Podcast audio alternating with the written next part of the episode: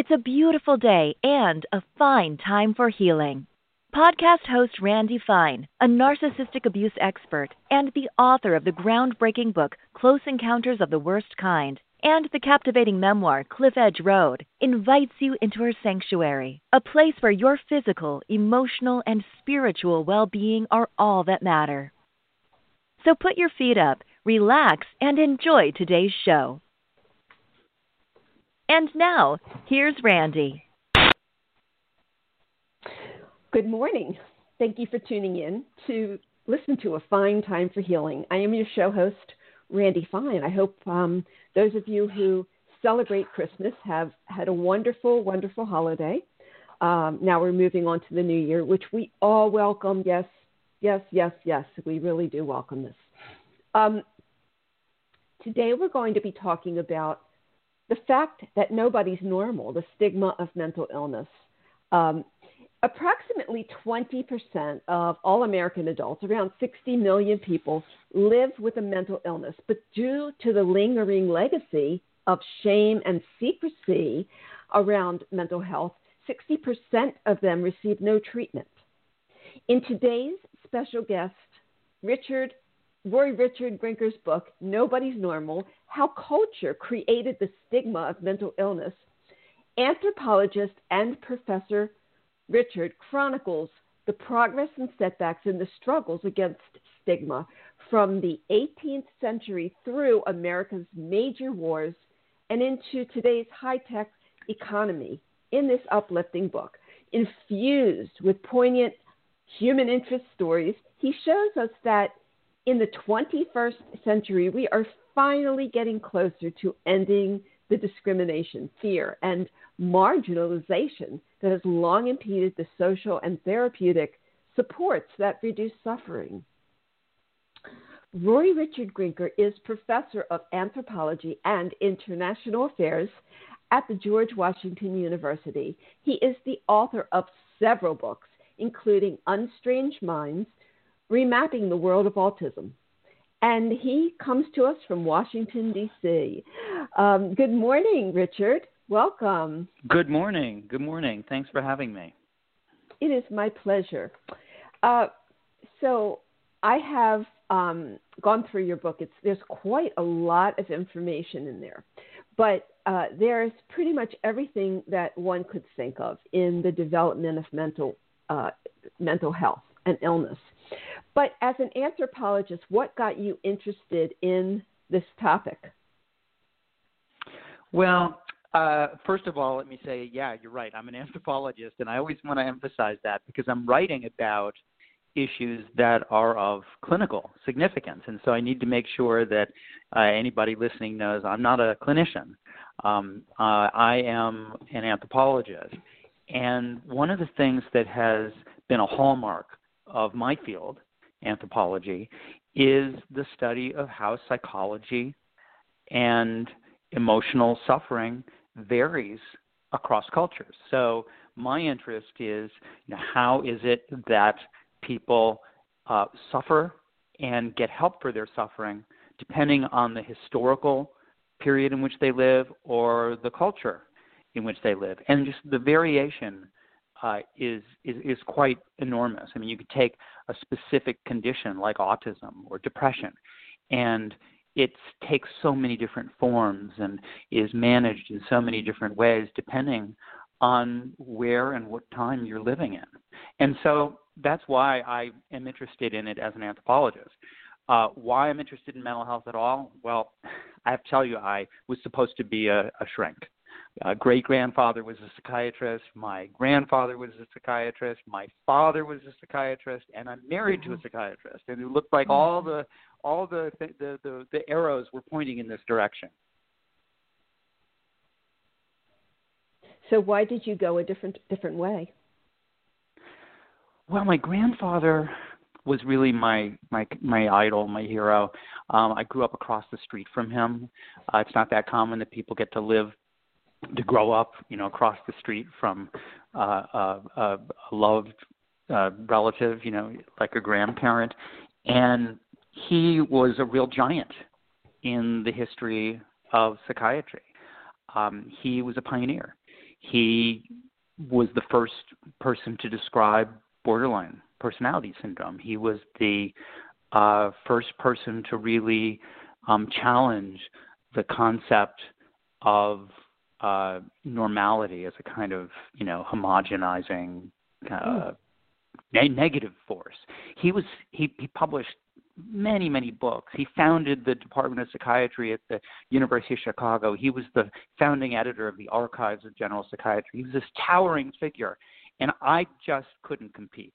I mean, in my mind, I was thinking, okay, I'd love to do something that Grandpa loves, like mental health, but I can't compete with him. And I think that kind of pushed me away from going into science and medicine. And then when I got to college and discovered anthropology, it was like this eureka moment. Wow, I can do something else like anthropology, but still study mental health. And that was really important to me because I grew up in a family in which we were taught that everybody had mental health issues. You know, it wasn't like just the the the people who were in asylums or you know the people who were bad people. Everybody had some degree of mental illness. I mean, in some ways, it was. I mean, it was of course mental illness is more serious than the common cold, but but it was just sort of on the the kind of continuum of things that all human beings dealt with. So I, I really had to learn about stigma more than you know just sort of internalize it the way a lot of people do. Mm, that makes sense. Um, Stephen Hyman, who was the former director of NIMH, um, which is the National Institute of Mental Health, has called stigma an international public health crisis. Why do you think he said that? I mean, you quote him. So why do you think he said that? I, I think he's right. Uh, uh, public health uh, has a big challenge with uh, stigma because, particularly globally, there is not only uh, the stigma that one can experience in one's community, there's also the stigma in the healthcare community. There are study, there's study after study of people in countries all over the world where people say, "Oh, I don't want to deliver care to someone with a mental illness. They're frightened of them. They believe that mental illnesses are something to be afraid of. And so it is a public health crisis. It is an economic crisis. More labor days are lost to mental illness. The lives that are lost due to suicide. The uh, cascading effects of mental health on our biological health is really important to note. Somebody who is depressed and not getting out of bed is probably going to be more subject to other kinds of medical illnesses because they're not necessarily engaged in healthy um, activities. They're not maybe they're not eating well. Maybe they're not exercising. Maybe they don't get care because they're so depressed that they don't just feel like they deserve to get care. And so um, there are conditions that really have so many cascading effects. And one need only mention eating disorders, which is the most fatal of all mental illnesses. I mean, that's if somebody's not getting care um, for a serious mental illness, uh, they are at serious risk. And we need to do whatever we can to reduce those barriers to care. And what Stephen Hyman is saying is stigma is the major barrier to care. Hmm. Um, Right, and you say neither medical nor scientific advances have lessened that stigma.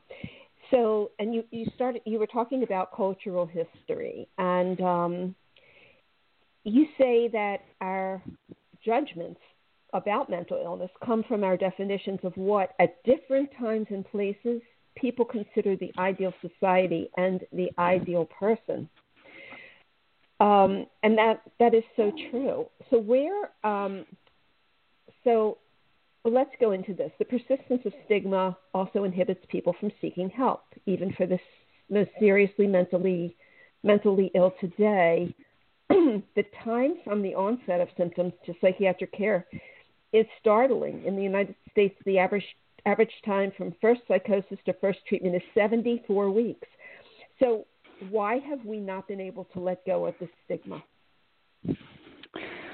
Well, I think embedded in your, your question, Randy, you know, is is essentially my argument, which is that um, stigma comes from the kind of society we live in, and the kind of society that we have lived in for uh, the ca- past several hundred years is one in which the idealized person doesn't depend on others. The idealized person is autonomous and controls their life and they uh, live independently. They're living out the you know American dream of individualism, but that's a rare phenomenon. In most societies in the world, people don't think that the ideal person has to be totally independent. I mean, I have a child with autism. And like every parent of a child with autism, I'm always asked the same question Will your child be able to live independently? But when I've gone to do research in Africa, such as I, I write about this in Nobody's Normal, um, I did research in several parts of, of sub-Saharan Africa. Um, when somebody has autism there or somebody is seriously ill, nobody says, well, will they be able to live independently? Because the ideal person is not somebody who is this autonomous, bounded individual. It's somebody who's embedded in social relationships and friendships and uh, systems of support.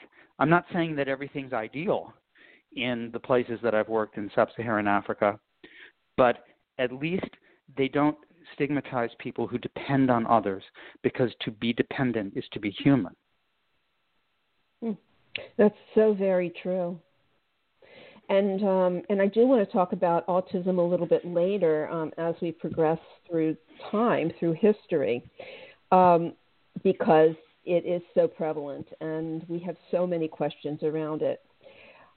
But the next thing I really want to talk about is, which I found really interesting, is when you talk about when confinement, before confinement, doctors had never seen so many deviant individuals in a single space. And so this confinement created the conditions in which doctors could observe people. And that generated the concept of mental illness, um, separating the disease, the, the body from disease of the mind. And in this world in which mental illness would soon emerge as a distinct object of study, mostly well meaning doctors believed that confi- confinement represented real progress. Um, so these were society's undesirables. So talk exactly. about that. Talk about um, sure. how confinement began and um, and how that was seen. Um, confinement was part of capitalism. You know, if you weren't contributing to your family, uh, if you weren't working, uh, if you were, you know, experiencing whatever kind of uh, of life that prevented you from becoming the idealized, you know, worker, capitalist worker in the Industrial Revolution, um, you were confined, and most people who were confined were brought to asylums by their families. But the interesting thing is that the first asylums were not for people with mental illnesses. They were just for people who didn't work. So it could have been somebody who was um, uh, physically handicapped, or it could be somebody who was a criminal. And they were all lumped together. And in fact, the first prisons are invented in England and France only because of this desire to separate the mentally ill from the criminals. So you first have asylums, then people come along and they say, wait a minute, looks like there are these people who have who are not criminals, but who are sick, and maybe they need a different kind of help, and let's remove the criminals and separate them out. And that's where we get the definitions of mental illness. Before that time, obviously there were people with mental illnesses who lived in their villages, but they might have been considered to be, you know, crazy John or, you know, mute Jane or something like that.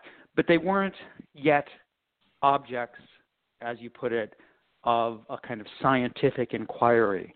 And it's only when they were able to gather all these people in asylums and prisons that scientists come in and start to classify and separate them out and say, well, maybe we can we can think about dividing people into different types. It's a really really interesting story because it tells us that the uh, development of uh, psychiatry did not come about because of any you know major scientific advances, but because of the kind of social imperative to figure out what to do about people who didn't fit in with the Industrial Revolution. Mm, that's so fascinating. And when we think of the word asylum, we think of these horrid places. But you say in yeah. your book that that um, there were asylums for wealthy people that were not like that, right? Oh, sure. Um, sanitariums and um, other other places where family members could um, live out their lives. Um, but you know that was for the wealthy. Um, most asylums were fairly, you know, deplorable places. But even wealthy people were subject in the past to the kinds of therapies that you know you and I today look back and say, how could they have done that? For example, King George III, right? You know, the Mad King, King mm-hmm. George III. Um, he was um, he had a, he was whipped and beaten. He had uh, acid poured on his skin to blister it, all in an attempt to cure him of his psychosis. And the this, this was the King of England, right? So oh even oh the the wealthy, you know, were subject to um, conditions that you know we today, you know, obviously, you know, find deplorable. But I think that what's interesting is if we start to see our um, ideas about mental illness coming from society, then it should be pretty empowering because we can say, okay, well, then if society is responsible for stigma and abuses of, of, of human rights, well, then society can change it, right? It's not in our genes. Um, we can change it. And so, just as the ideal person in the late 17, 17th century in England and France uh, was the you know autonomous independent worker. What do we have as the ideal person today in, in, in, in this year, in the 21st century? Well, the ideal person is perhaps still someone who is productive, but we have new ways of thinking about what that productivity can mean. So somebody, you know, who is a a computer nerd, uh, somebody who's uh, you know used to be called a nerd or a geek or whatever, is today, you know, for many of us, a hero. The mm-hmm. person who's socially awkward and works better remotely than in person and has narrow interests isn't somebody who's you know uh, an outcast or a pariah. They mm-hmm. may be Bill Gates. Right you know, and so this is how we, you know, it's like it's really, it's kind of, you remember that movie, The Revenge of the Nerds. The yes. the high technology um, community we live in is is maybe the real revenge of the nerds, right? People who used to be demeaned, stigmatized, bullied, are actually among our heroes now, and that's how society changes the way in which we treat people. Yeah, I rem- remember the first time I heard the word nerd.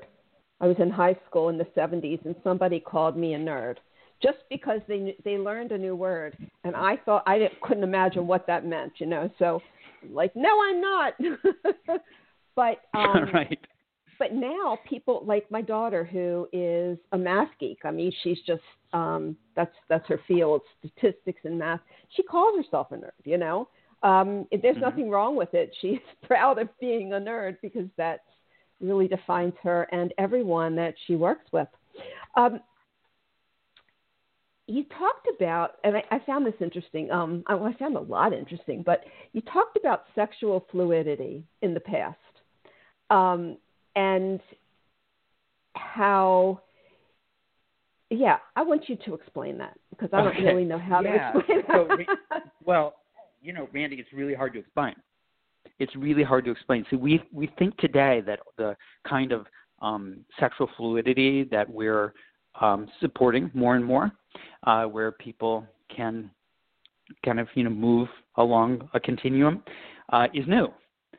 Um, well, it's it's it's it's not necessarily what was really new was this idea that we were fixed into male and female um, distinct sexes.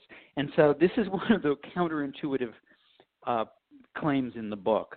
So in the first part of Nobody's Normal, I say to the reader, you might find this really hard to believe, but until the end of the 1700s, there were no females. There were only males. There was just one sex, male. And in fact, that is true. It is only in the beginning of the early, the very early 1800s, late 1700s, that doctors and scientists start to believe that there are two distinct sexes, male and female. Previously, they had thought that men and women were just different expressions of the same underlying sex, male. Women were kind of just imperfect males. They were males to be subordinated, to be controlled, to be confined. They were people they were males who were on that spectrum so that they could reproduce and and become you know uh, bearers of, of uh, and raisers of children and at that time bef- just before the end of the 1700s there are not even any words in any European um, society for the female genitalia. I mean, they're the same words So the uterus is a scrotum, and the ovaries uh, were called testicles.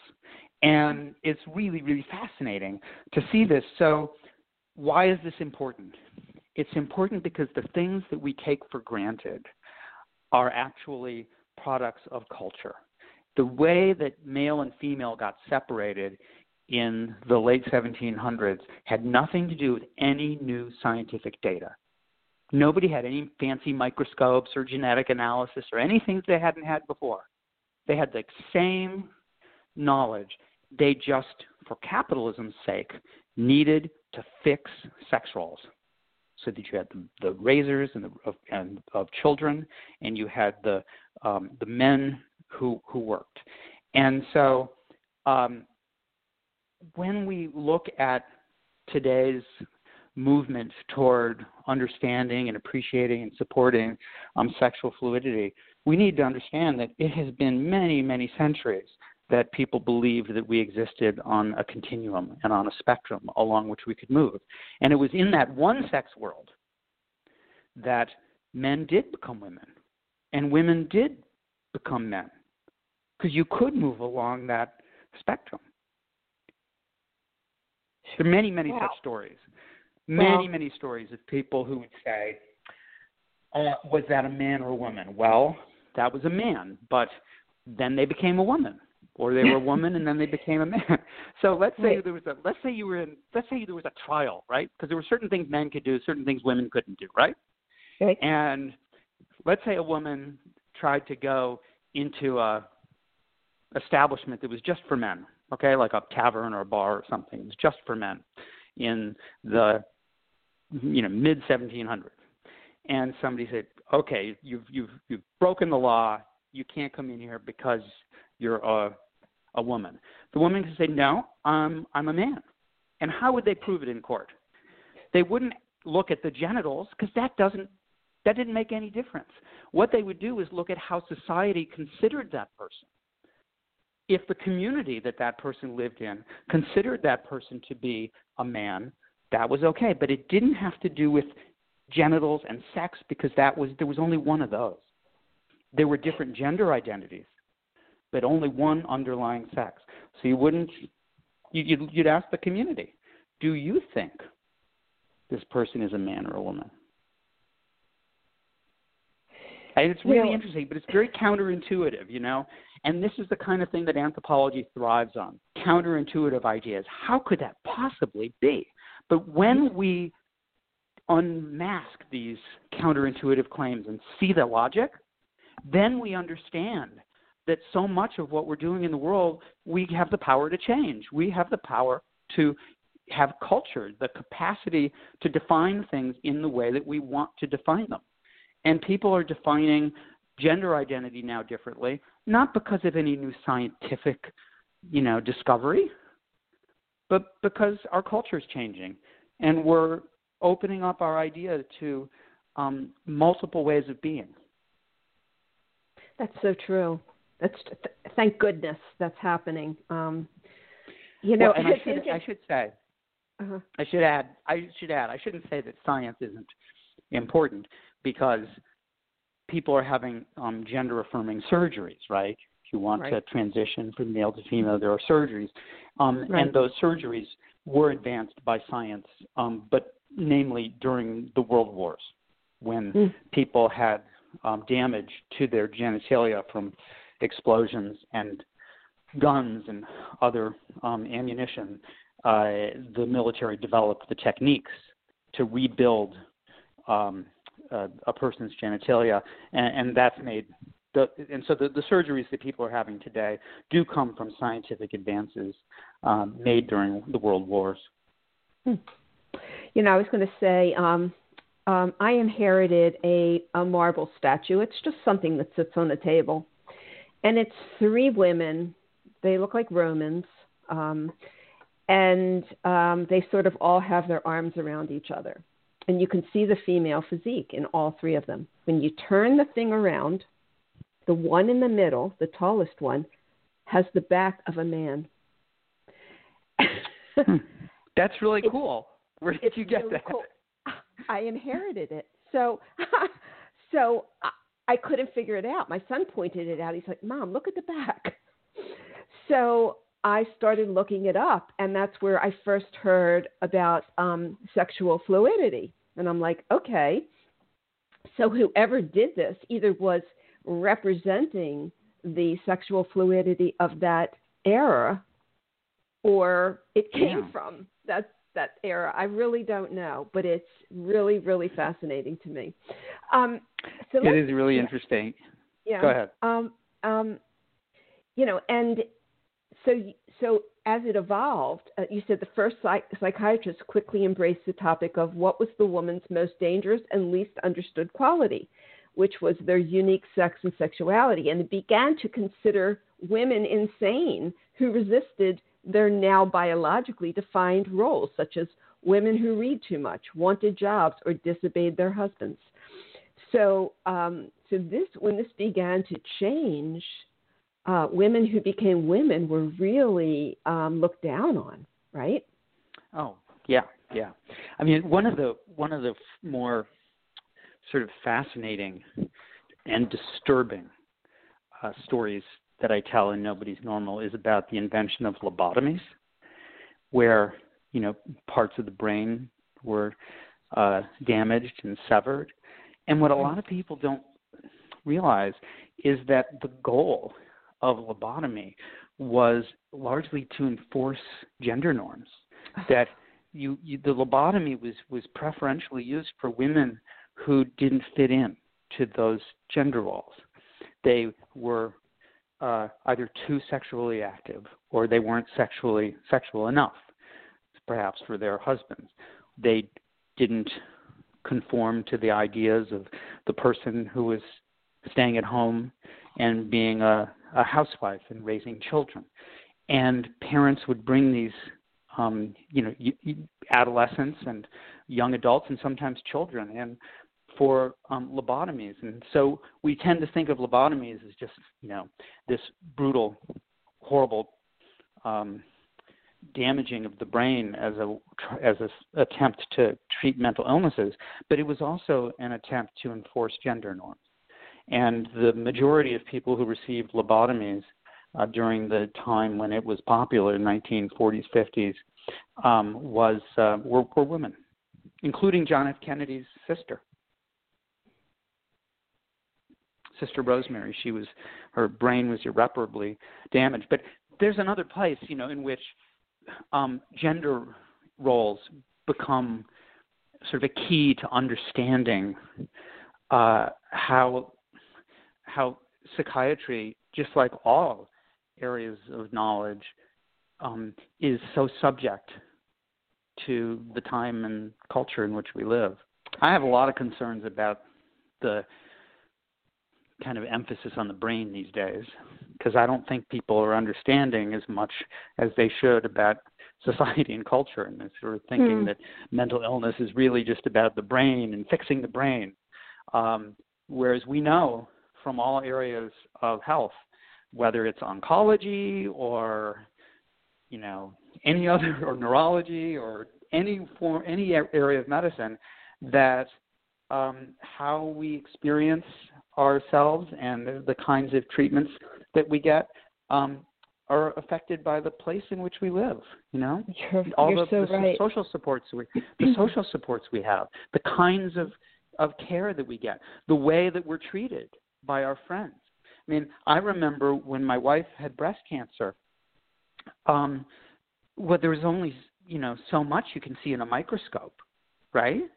A tumor, you see a tumor in a microscope, you can treat the the condition, but her experience was shaped by how things changed around her. Friends who were freaked out didn't know how to in, how to deal with her cancer, and so they became more distant. Acquaintances who became really intimate friends because they came forward. Family members who had various responses. Um, the way in which people looked at her when she lost her hair. Um, those are not things you see in a microscope. You know, those are the experiences you have as a part of your society. Wow, that's really uh, I, that's really amazing, and you are right. You are so right. You know, as you were saying that, I, it reminded me years ago. I had I've been doing this show for over ten years, but years ago I had a guest, um, and she had written a book called The Children of Now, and in this book she talked about how autism and um, ADHD and things like that really were not disorders. It's just the way that we treat these children in in in the classroom the expectations that we have of these children to be a certain way. Um, and and i just you know so that sort of came up when you were mentioning that. But it is and she talks about how these children are really the children of the future so Yeah, that's a, I think that's a great point. It's it's so often, you know, when we see somebody who's struggling in some way, we we sort of jump to the conclusion that there's something wrong with them and not think that perhaps there's just a, a, a a fit that needs to be worked on between them and the environment in which they are, right? So the kid who's not performing well in school, we say now, oh, they have ADHD or they have autism. We jump to that more than to say, hmm, I wonder if the educational settings that we have are, you know, enforcing a certain kind of behavior and making it hard for certain types of people with certain types of, you know, we all have challenges and, and, and weaknesses. Um, and, and strengths. Well, that combination varies across humans, so maybe that setting is tough. When we see somebody who's homeless, we might jump to the conclusion that there's something wrong with them. Maybe they, um, you know, are are psychotic and have schizophrenia. We're much more likely to jump to that conclusion than to start thinking about like the history of discrimination and economic inequality in the United States and how that might have affected that experience. I think we need to pay more attention to the relationship between the individual and the and the context in which they're living in. That is so true. I, it's really, really, I really, really um, like that.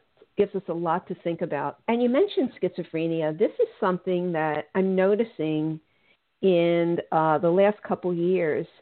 It, the stigma of schizophrenia is leaving. Before it was like that crazy woman bag Mhm. lady on the street mumbling to herself. That's what we thought of as schizophrenia. Yeah. But there are many people who are functioning in society with this disorder. Is that not true? Yes, it is absolutely true.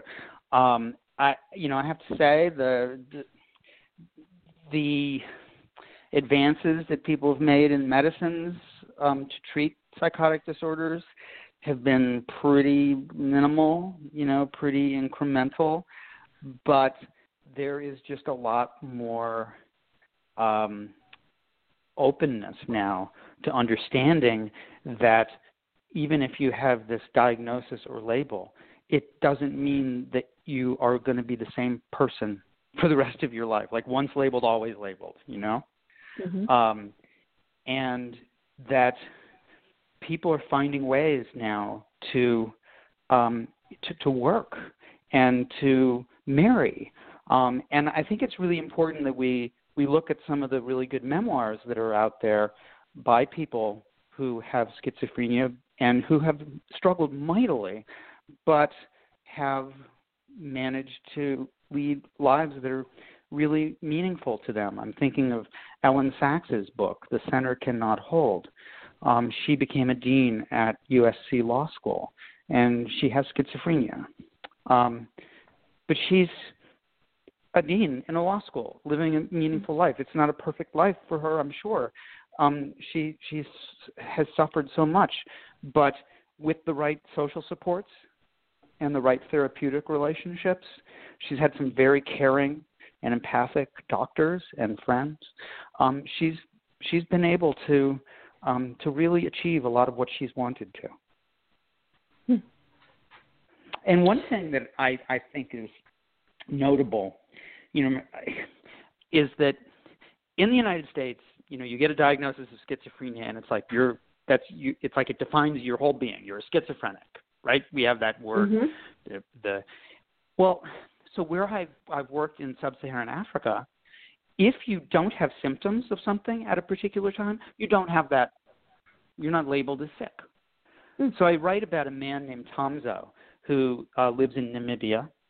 Uh, he's a hunter gatherer, lives in the remote area of the Kalahari Desert, and he's had delusions um, and hallucinations.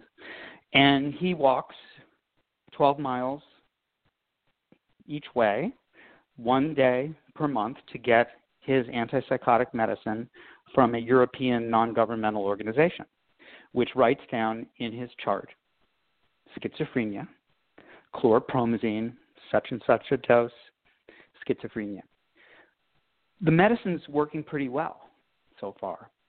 So when you ask his family and the villagers if he's sick, they say no, he's not sick. But in the village, he's not sick. In the NGO, he has schizophrenia. It's a sort of like a little laboratory of two very different cultures side by side, 12 miles apart, um, you know, in which you can see these two very different um, uh, definitions of how to think about somebody. Now, I'm not saying Yeah. if he has, if the medicines fail and he starts to have delusions and hallucinations, he could be discriminated against and stigmatized and treated badly, right? But Right. for the moment, he seems to be symptom free, and he's managing um, to um, make his a living hunting, gathering. He has some goats, um, and people help him in the community um, and he's not doesn't have those symptoms. And so it's interesting how you can be sick in one place and not sick in another, just 12 It's- miles apart. That is really interesting. That's fascinating. Um, you know, as you're talking, I'm thinking about, and I know you talk about this in your book, the DSM, the Diagnostic and Statistical Manual. Manual. And over the years, there's been, um, I guess, I think they're on the fifth one now. I don't know if they're working on the sixth, but it's been very a very slow progress of going from one to the other to the other. And I know that the American Psychiatric Association is extremely le- um, slow to accept a newly defined disorder, such as, I mean, the last one was PTSD. That really took them a long time to define. Um, what What do you have to say about the evolution of the DSM? Well, that is a huge question, the evolution of the DSM. I mean, what a cultural document, right? Because Mm-hmm. you can look at it at different points in time and see Mhm. how uh, it reflects the way that American society was thinking about mental illnesses. Um, Mhm. And I and I cover that that history in the book, and hopefully um, uh, in a way that is uh, accessible um, to the general reader. Um, but um, you know, these frameworks that are in the Diagnostic and Statistical Manual of Mental Disorders are frameworks that serve two functions. For well, at least two functions, but let me just give you two. The first one is so that people who are doing research on a particular set of symptoms or a particular condition uh, in many places are all sure that they're doing research on the same condition. So that's why they have those criteria. You know, Okay. you have to have so many on a checklist to make sure that if I'm in, you know, San Diego and you're in Portland, Maine, that we're actually studying the same condition because we're at least using a standardized set of criteria. But the second reason that you have these frameworks is to make sense of groups of symptoms that help drive a treatment, that help drive some kind of intervention. No diagnosis is of any use unless it helps someone. And so the idea that these are real conditions like autism or depression or schizophrenia is is really a big leap of faith. They are real in the sense that we are treating them as real because they help us. But we don't know in a 100 years if we'll have these same terms or not. So, take post traumatic stress disorder, which you brought up. Um, why did that become a new diagnosis? Don't you think that people had enduring stress from war and trauma in the Civil War or in the Revolutionary War? Of course. But there was not uh, a um, a presentation of symptoms after those uh, trauma that were seen to constitute a particular illness. People thought that trauma was something that you experienced at the time, and you couldn't have enduring trauma after that. And it was only with um, the rise of feminism in um, the post-Vietnam War years that you know people really said, you know, there are all kinds of traumas that we have, including domestic abuse, um, rape, um, other kinds of sexual violence, and there has to be some kind of term for that. And it helped then people make sense of the fact that they were having emotional hardships many, many months or many, many years after um, one or more traumatic episodes. But that doesn't mean that PTSD was just a new condition. It's just that it hadn't found the right society and culture. Now, on the converse, Asperger's is gone, right? Asperger's has been eliminated in the DSM 5. But it's not because there was this real disease and now there isn't.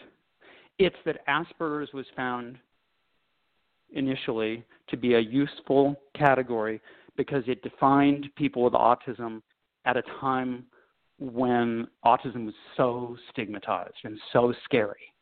And today, because autism is not so scary, that it, we understand that it's a huge range from people with intensive, really involved care to people like, you know, the nerds we talked about earlier, we don't need Asperger's anymore. And so it's gone. It's not that there was a real disease and now they cured it and it's gone, or that scientists were wrong. It served a social function. And that's what a lot of these DSM categories do, is they serve um, a social function in addition to, you know, providing a framework for treatment and services. Right. Yeah, so now they they just say on the spectrum. So, you know, you can be as you say, you know, mildly autistic or severely autistic and anywhere in between. Um, yeah, the thing about the DSM is that it really boxes licensed mental health professionals in because they're Oh, not sure. allowed to diagnose something that's not in there. And there are, you know, so for instance, I work with um, people who uh, are suffering from narcissistic abuse syndrome or Mhm. narcissistic victim syndrome, which is very, very real. It's very diagnosable, but it's not there. So it's not recognized. Yeah. So I, I just have to throw that in. I don't want to get into the personality. Well, sure. I mean, this is Mhm. well, you know, this is this is why we have to we we when people experience things that we don't have terms for, we have to advocate to to make sense of them in some way. So, like if you take borderline personality syndrome, which my grandfather was the first to describe in 1968, um, at that time there were only two real, really two disorders. There were psychoses and neuroses, Hmm. and people with psychoses weren't put into psychiatric therapy or psychoanalysis because it was thought they couldn't have the insight, the empathy, the therapeutic relationship necessary for psychoanalysis, which was the dominant therapy at the time. But they weren't. Um, but so, so those were people with psychoses, and then there were people with neuro- neuroses who were, you know, all the people who who went to the shrinks. Um, whether it was, you know, people who were suffering pretty much, but or the worried well. And then there was this group of people that my grandfather and other doctors looked at who had personality disorders and they weren't psychotic and they but they were having a tough time in therapy. They had a tough time with the relationship with the therapist. It took a long time to to treat. Uh, they didn't have the uh, uh, the insight that uh, the psychoanalysts felt was necessary for a successful analysis. And so they said okay uh, let's call them borderline. Because they're not psychotic for sure. Right. No, but they're not just they're not just neurotic. Because if they were neurotic, we'd be able to treat them in psychoanalysis pretty easily. Right. And right. they call it borderline. And you know, and then there there becomes this this new term. But it does take a long, long time. That's why you see before PTSD, Vietnam syndrome and and all these other Vietnam disease and other sorts of of of, uh, of things like terms like that before they decided to uh, make it right. But that was a big struggle. Trying to get PTSD, boy, that was a huge, huge struggle to get that in the DSM.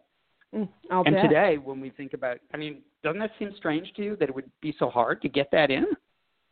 Just well, you know, in no, your gut. You know, yeah, I mean it does, you know. But after doing the work that I do, I've done for so many years, you know, I understand that the mental health system, a lot of it is antiquated, and um, yeah. you know, so uh, they're just resting on their laurels in certain areas, and but I know they're very slow to make these changes. But they do want to make changes. Um, and then there is a purely financial interest, you know, because if you, for every new edition of the DSM that comes out, all the clinicians have to buy the new one.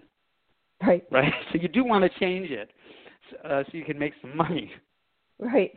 Exactly. That's true.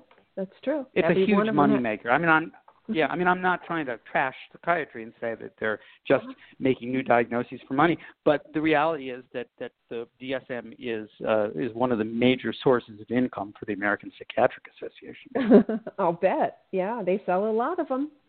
Um, so let's talk about. You say that electroconvulsive therapy is a safe and highly effective therapy for treatment of resistant depression. So, um, but when we think about it, we think of one flew over the cuckoo's nest. I mean, that was yeah. just the, the most the most scary, terrifying scene. Why do we have this stigma around this? Well, the the stigma around ECT or electroconvulsive therapy um, is is is complicated. You know, I have a whole chapter on it in Nobody's Normal, and I think some of it comes from its association early on with lobotomy, which was thought of as a kind of shock, and they often used a kind of insulin shock or electric shock with it. But I think that there's just you know there's something about the brain that is different. You know, it's not like you know if you think about the comparison, you have a um, a defibrillator of somebody who's having a serious cardiac event and they get right. this jolt of electricity that saves their life. Right. Right? So that's the hero of the medical drama on TV, right? They clear and then they zap the person, saves their life. Um, but when we think about a small amount of electricity, certainly much smaller than a defibrillator, uh, in electroconvulsive therapy, we kind of recoil and think that that's that's horrible. And yet, it has saved many lives, and I've seen it personally save lives because there are some people who are resistant to treatment that the med- medicines won't work, and they become so seriously depressed that they're wasting away. They are catatonic. They can't even blink. They're malnourished. And in those cases, um, electroconvulsive therapy has produced what Dick Cavett considered to be a wondrous, uh, what uh, others have called miracles. Hmm. Uh, Kitty Dukakis um, uh, is out, and Carrie Fisher um, have both, you know, written about how it saved their lives. Um, but we really do also face this um, kind of, sort of a backlash that it has side effects. Well, when you have chemotherapy to save your life, it has lots of side effects, but we accept those side effects. Um, it's much harder to accept some for some people some of the side effects of electroconvulsive therapy, which involve memory loss, and that can be very painful for people. But if I had a family member who um, whose life was at risk, you know, I would I would advocate for them to have their life saved, uh, even at the risk of side effects. And so the stigma of electroconvulsive therapy is linked up with the way in which we think about the brain as the seat of the soul, seat of the personality, the seat of the self. And we associate it with these horrific images like One Flew Over the Cuckoo's Nest, which even when, when One Flew Over the Cuckoo's Nest was made, was fictional. It didn't look like that. Because I saw electroconvulsive therapy uh, as an adolescent at the same time that movie came out. This it did not look uh, at all like what's in that movie. And Anderson Cooper's Anderson Cooper's done a whole 60 minutes thing on it. You can go and look um, online and, and see videos of people getting ECT. And I think that can be very helpful to, to see that it's not this, you know, this sort of horrible, brutal um, procedure. Yeah, I mean, and you know, and I've seen it in other movies and everything where they t- they tie the person down, they strap them down, right. they put this thing in, and yeah. boom, you know, the whole body jerks. Yeah, it just looks well, awful. I think, but yeah. I think also also part of the stigma of it has to do with the fact that you know in this, this is an era of precision medicine and it still feels like a pretty blunt instrument right put an mm-hmm. electrode mm-hmm. on the head there's a little um electricity like what's in a from a you know they would get if you touched like an electric socket or something and um but the person is anesthetized and they're under and they don't feel a thing and but um you know it's this sort of idea of it being this blunt instrument yeah. Um, that's why I think it's really useful to actually see it. Yeah. I think you're right. And there is a portion there is a portion of people, and given the suicide rate and the rate of depression, I mean there are there's a portion of people who who who, who don't get better with the other forms of treatment, and in those cases, right? Yeah, and it's, it can it's be worth worth trying. Yeah. There was um one more thing I wanted to cover. Um, you talked about something that I have never heard of, and that is genital theft. What I mean, I know you you have an extensive chapter on this, but what is genital theft? Well, I have a chapter uh, called "When the Body Speaks," and and that chapter um, in Nobody's Normal is is about how um, express our emotional distress and our emotional suffering in different ways, depending on the society we live in, depending on the time we're living in. And so I, I use that sort of as a uh, a really kind of startling example, right? Mm-hmm. Because okay. um, there are societies throughout the world, in Southeast Asia, in Africa, and other places in the world, in which um, and immigrants from those places in the United States and England and elsewhere who experience emotional distress as something that's going wrong with their genitalia, either that it is being stolen or being sucked up into the body. Hmm. Um, in Southeast Asia, um, in um, southern China, it's often called koro, K O R O, which comes from the Malay word for head of a turtle So a turtle recedes into the shell, just like the genitals the, are, are, are said to be sucked up into the body. And in sub Saharan Africa, there are a lot of people who have reported genital theft. And what they are doing is they are articulating their mental, emotional suffering through that symptom. And I use this as a way to start a discussion about how we have lots and lots of ways of experiencing our emotions through a physical um, sense.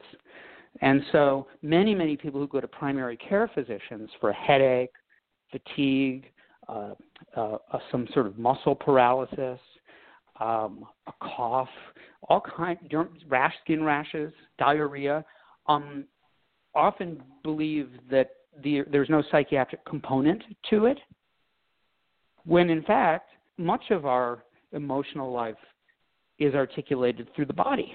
You'd think of something just like blushing, right? Just thinking about an embarrassing moment, even if it hasn't happened, like the possibility of an embarrassing moment leads blood to rush into our um, cheeks and our capillaries, and our heart our heart rate picks up, right? The problem with this in the United States and in some parts of Europe too is that if you suggest to somebody that there is a psychiatric component to their physical suffering, they may respond by saying, You're saying I'm making it up? You're saying it's all in my head? No, this is a real disease. And that is the legacy of stigma that we divide our experiences into either the body or the mind. You're sick in your body or you're sick in your mind.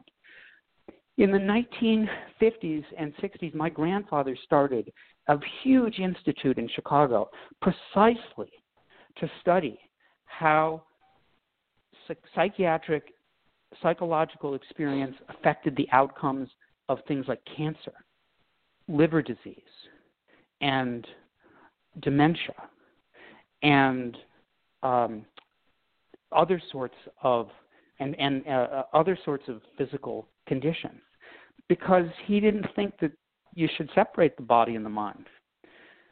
But there are many people out there who experience a whole lot of uh, of uh, physical problems and don't want to think about there being a psychiatric component to it because it's they that's the legacy of stigma. They think, oh well, you're saying that I'm making it up, but you know everything is related to the brain. Everything. Well, There's nothing that's true. not neurological right. in human experience, right? That's true. That's true. Yeah. I mean, I you know, I, I'm one of those people who have had you know many different um, undiagnosable things throughout the years. and when doctors can't handle it, they always, you know, give me that it's in your mind. And I and listen, I know there's a component of that, but sometimes there is a physical thing that they just don't know how to find. And oh, um absolutely, and, it, absolutely. and if I but, and they just kind of throw that out there, that's the trash can diagnosis. And yeah. it makes me so so upset because listen, I'm really in touch with my mind, my body, and the connection of it. I know when something's coming from my, my mind. I know when something's um, haunting me from my past and manifesting itself in my body. But there are certain things that are not. when they throw that at me, yeah. I like I look at them with daggers coming out of my eyes because it's just frustrating. Uh, yeah, but, I mean, I think for unexplained um, conditions where there isn't a clear cut um, medical finding, it's just a lot harder to approach the psychiatric component. So mm-hmm. if somebody says to somebody who has heart disease that they should uh, exercise a little more, right? They don't take that as being that you know that some it'll make them feel better if they they or maybe it's somebody who has cancer and is so anxious about uh, their future that someone recommends they go into psychotherapy, they don't question it and say, "Oh, you're saying my cancer's made up." Of course not, right? We are just we, they just know that exercise can help with heart disease, that um, psychotherapy can help with the tremendous anxiety associated with having a very serious life-threatening disease like a cancer. But when it's an unexplained condition, like um, and, and, and one that is maybe even a contested condition, like chronic fatigue syndrome or chronic Lyme disease, then it becomes a lot harder.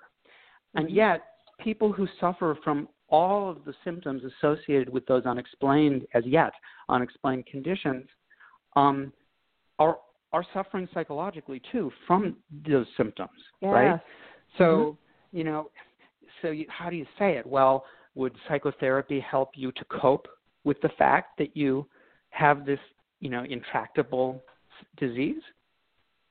Um, that doesn't right. sound really provocative, but it could yeah. be heard that way. Yeah, exactly. I mean, I had a chronic cough and I went to a doctor and he saw me two times, did a couple of tests, and then he handed me this sheet.